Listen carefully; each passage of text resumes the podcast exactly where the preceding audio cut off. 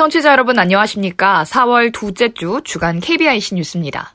올해로 제정 15주년을 맞은 장애인 차별 금지 및 권리 구제 등에 관한 법률의 실효성 강화를 위한 전면 개정 논의가 시작됐습니다.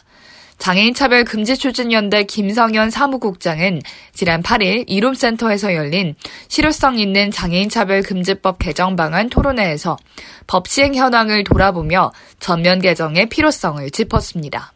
김 사무국장은 전면 개정 방향으로 변화하는 사회 환경 반영, 권리 구제 방안 확대, 장애의 정의와 권리의 범위 확대, 새로운 관련법의 적용, 발달장애인의 정당한 편의 제공 명시 등을 제시했습니다.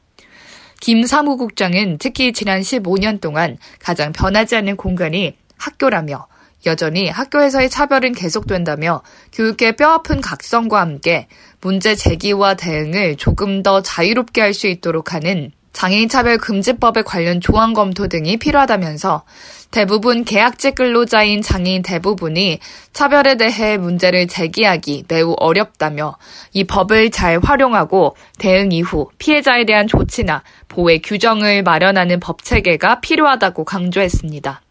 이어 아무리 차별 금지 조항을 넣어도 정부가 시행령으로 소극적으로 넣으면 의미가 없어진다면서 제정 15년 만에 장애인 차별 금지법을 다시 써보려고 한다며 당시 타협할 수밖에 없었던 부분을 다시 만들 수 있도록 시작해야 할 것이라고 법 전면 개정에 함께 해달라고 설득했습니다. 한국여성장애인연합이 4월 17일 제3회 한국여성장애인의 날을 앞두고 여성장애계 수건인 장애 여성 지원법에 조속한 제정 등을 촉구했습니다. 한국여성장애인연합 문혜준 상임대표는 윤 당선인은 여성장애인 공약이 전무한 현실을 직시하고 관련 정책 마련과 장애 여성지원법, 여성가족부 폐지 철회를 통해 성평등을 실현해야 할 것이라고 피력했습니다. 한국장애인단체 총연맹 김동범 사무총장은 유엔 장애인권리협약 속 여성장애인 조항을 우리나라 여성장애인들이 앞장서서 삽입했다는 것에 대해서도 외교부에서는 쾌거라고 한다며 장애 여성지원법 제정에 대해 한국 장총도 함께할 것을 약속한다고 법 제정 촉구에 힘을 보탰습니다.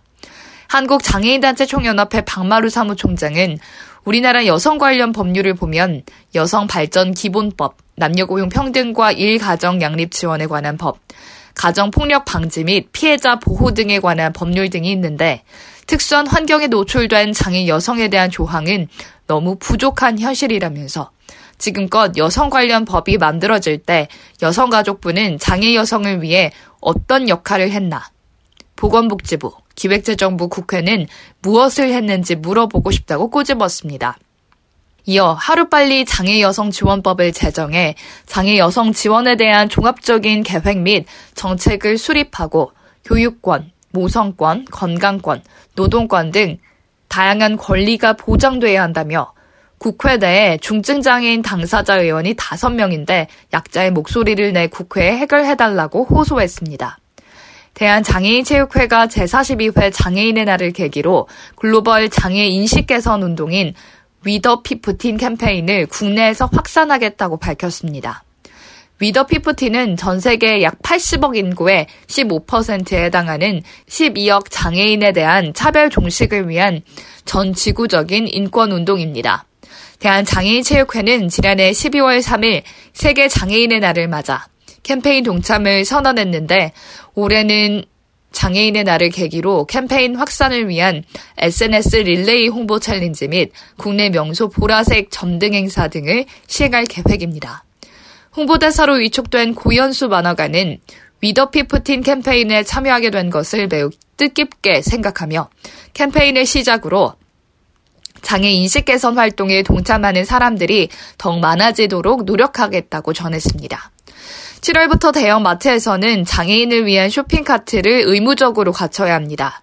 보건복지부는 이런 내용을 담은 장애인 노인, 임산부 등의 편의 증진 보장에 관한 법률 시행규칙 일부 개정안을 오는 7월 28일부터 시행한다고 밝혔습니다. 개정 규칙에 따르면 대형마트는 최소 3개 이상의 장애인용 쇼핑카트를 쇼핑카트 보관 장소에 반드시 비치하고 장애인용 쇼핑카트를 이용할 수 있다는 사실을 안내해야 합니다. 개정 규칙은 또 경기용 휠체어 사용 장애인이 안전하게 스포츠 활동에 참여할 수 있도록 전문 체육시설과 생활체육시설 등 공공체육시설의 선수 대기실과 경기장 진입 출입구의 통과 유효폭을 1.2m 이상으로 확대하기로 했습니다. 이 밖에 장애인 전용 주차구역 안내 표지의 규격은 가로 0.7m, 세로 0.6m에다가 지면에서 표지판까지의 높이는 1.5m로 하기로 해서 보행자의 통행을 방해하지 않는 곳에 설치하기로 했습니다. 장애인이 비장애인에 비해 암 발생률은 낮지만 암에 걸렸을 때 사망할 위험은 더 높은 것으로 나타났습니다. 국민건강보험공단 일산병원 재활의학과 전하라 교수 연구팀은 국민건강보험공단의 맞춤형 건강 정보 자료를 이용해 첫 장애 등록 일자가 2004년부터 2010년인 19세 이상의 장애인을 대상으로 조사를 진행했습니다. 그 결과 암 발생률은 장애인에서 11%, 비장애인의 경우 12.1%로 장애인이 비장애인보다 암에 걸릴 위험이 0.9배 수준이었습니다. 암 치료를 받지 않는 비율은 장애인이 40.9%, 비장애인이 32.3%였고, 암 발생 이후 사망률은 장애인 58.3%, 비장애인 55.9%로 장애인이 오히려 1.05배 가량 높았습니다. 연구팀은 암과 장애를 함께 안고 살아가야 하는 사람들이 증가함에 따라 이에 대한 적절한 대응이 필요하다며 장애인들에게 암 예방부터 조기 진단, 치료까지 전 주기적으로 암 서비스가 적절하고 유연하게 제공돼야 하며 이는 장애 정도가 심한 중증 장애인일수록 그 필요성이 더 클 것이라고 생각된다고 말했습니다. 한국장애인문화예술단체 총연합회가 제10회 대한민국 장애인 예술경연대회 Special K 참가자를 모집합니다.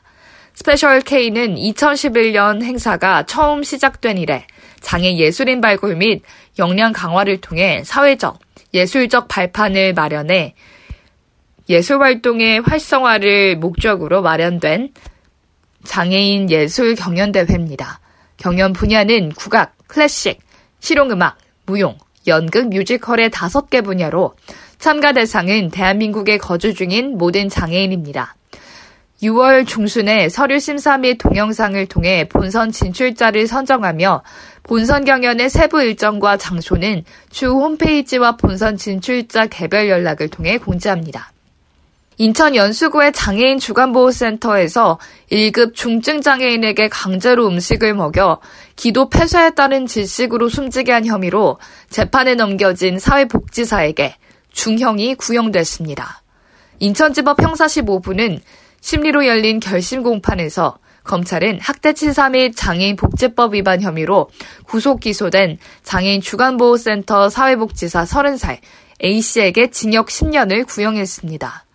검찰은 피고인은 피해자가 입에, 입에 음식물을 물고 있음에도 계속 투입하려고 했다며 피고인은 사회복지사로 전문성과 윤리의식이 결여된 상태에서 정서적 학대를 반복했던 것으로 비춰볼 때 단순 우발 범죄가 아니라고 판단했습니다.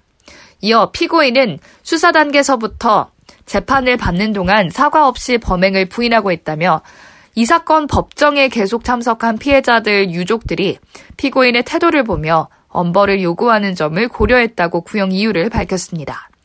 A씨의 선고 공판은 오는 28일 오전 10시에 같은 법정에서 열릴 예정입니다. 이상으로 4월 둘째 주 주간 KBIC 뉴스를 마칩니다. 지금까지 제작의 이창훈, 진행의 유정진이었습니다. 고맙습니다. KBIC.